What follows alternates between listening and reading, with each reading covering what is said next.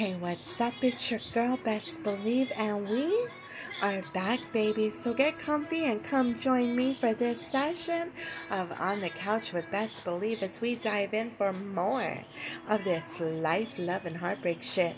You feel me? On this session of On the Couch with Best Believe, I want to focus on a strong trait of mine as I take a little stroll down the path of becoming the boss of your emotions. Now, all my ladies out there, you know that this is one of our traits that gets a negative rap from the opposite sex. So I want you to know you are not alone. I go through some Goliath sized battles when it comes to my emotions. So here I am, getting ready to share with you. Are you ready? Let's get into it.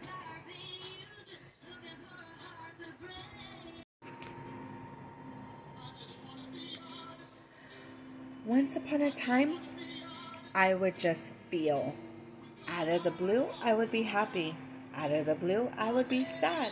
Out of the blue, I would snap on a dime. Out of the blue, I would bust out and cry.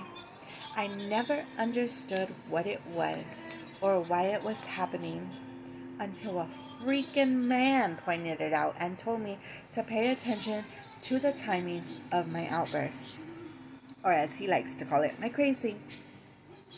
For me, I always blamed it on being oversensitive or an emotional creature. At one point, I really tried to sell it under the whole whelp. That's me, a Sagittarius born Scorpio. All over the place and nowhere at the same time. Now, I have learned that the ability to experience and express emotions is more important than I thought. And if I remain self aware of what I am feeling, when I am feeling what I am feeling, and why, then I become blessed with the power to control these feelings.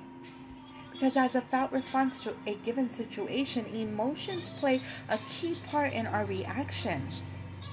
And when we are in tune with them, we become more powerful as women with the tools to help us with decision making, relationship success, day to day interactions, and self care. Intense emotions aren't all bad because let's be honest, we have been assumed to be chaotic. But that's another story for another day.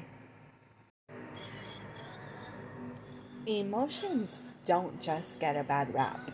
Well, maybe if they're attached to a female. But in actuality, they do make our lives exciting, more unique, and vibrant. Strong feelings can signify that we embrace life fully and that we're not repressing our natural reactions. If you're trying to get better at managing emotions, don't downplay your feelings to yourself. Feel them, embrace them, and learn from them.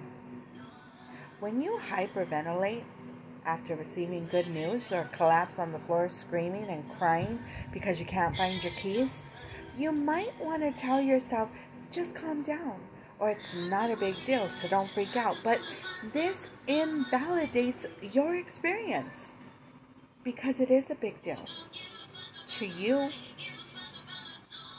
Being able to accept the emotions as they come helps you get more comfortable with them. Increasing your comfort around intense emotions allows you to fully feel them without reacting in extreme, unhealthy ways.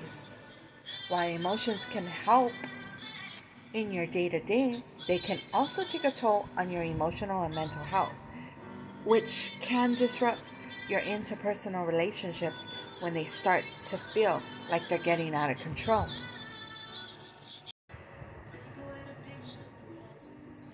Now, this is something that I have been working vigilantly to master.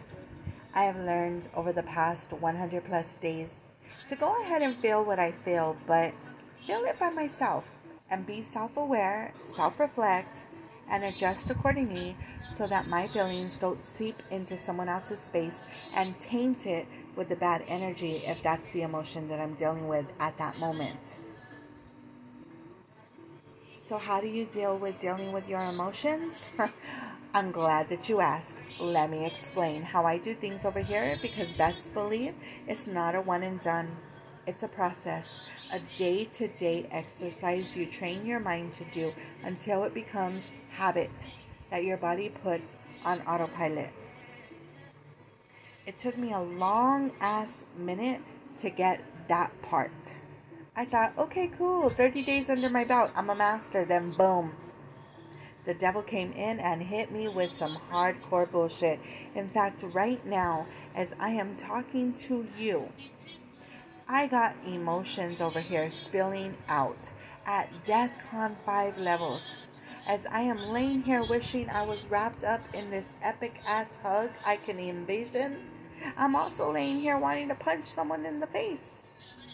So, what do I do? I stop. I stop and I go back to the tools that I have learned along the way. I learn to sit still and just breathe. I've learned to lay here, light a candle and incense, and just meditate. Also, I've learned to give myself space. For example, I was really looking forward to the Friday plans I had committed to. But in the end, as the day was winding down, I felt that I needed to be alone and focus on myself instead of trying to fake it and push through the prior commitments. It's okay not to be okay. It's okay to want to be alone. Just don't settle in the sadness feel it, learn it, understand it, and grow from it. Now, last but not least, one of my new favorite things to do as a tool to deal with my emotions is to journal, or as I like to call it, taking notes, because I do it all from my phone. Every day, I jot down my initial mood on the calendar. As the day progresses, if I find myself in a mood or the emotion is becoming overwhelming, I take note of it. I also take note of what happened just before the emotion set in. Why? Because it helps me find the patterns and find the triggers that I may not have been aware of. Sometimes it's enough to mentally trace emotions back through your thought, but putting your feelings on paper allows you to reflect on them more deeply. It also helps you recognize when specific circumstances like work or family conflict contribute to harder to control emotions. Identifying specific triggers makes it possible to come up with ways to manage them more productively. Journaling provides the most benefit when you do it daily. Keep your journal with you. Jot down intense emotions or feelings as they happen. Like I said, I do it from my phone. I have the Notes app for all my notes and the Calendar app for my daily feelings. Try to note the triggers and your reaction. If your reaction didn't help, Use your journal to explore more helpful possibilities moving forward.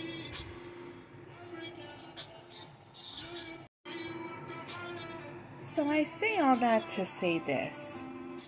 When learning to exercise control over your emotions, make sure that you're exercising your emotions. Don't just sweep them under the rug. Healthy emotional expression involves finding some balance between overwhelming emotions and no emotions at all. As always, I invite you to get comfortable with that message me button and share your thoughts, ideas, or any feedback you may have. All messages are kept confidential. If you ever find yourself in a place where you need to talk to someone, please reach out I am a certified life coach specializing in happiness, PTSD, emotional intelligence, and cognitive behavior. And I do book sessions at reasonable prices.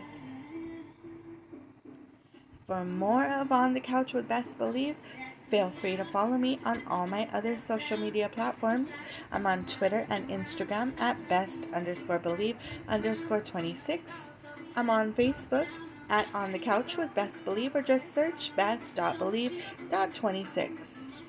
One more thing before I let you go. If you like short stories filled with oohs and ahs and you like poetry, then head over to Amazon.com and check out my books today. They won't disappoint. My Beautiful Mistakes. I was the side chick in my own relationship. And God's Gift Becoming. A beautiful trilogy that I put my heart and soul into. So head over to Amazon and get your copies today. As for this session of On the Couch with Best Believe, receive it, digest it, and replicate it out there in your world however you see fit to do so. Until next time, you know the drill. Same best host, same best channel. Best believe out.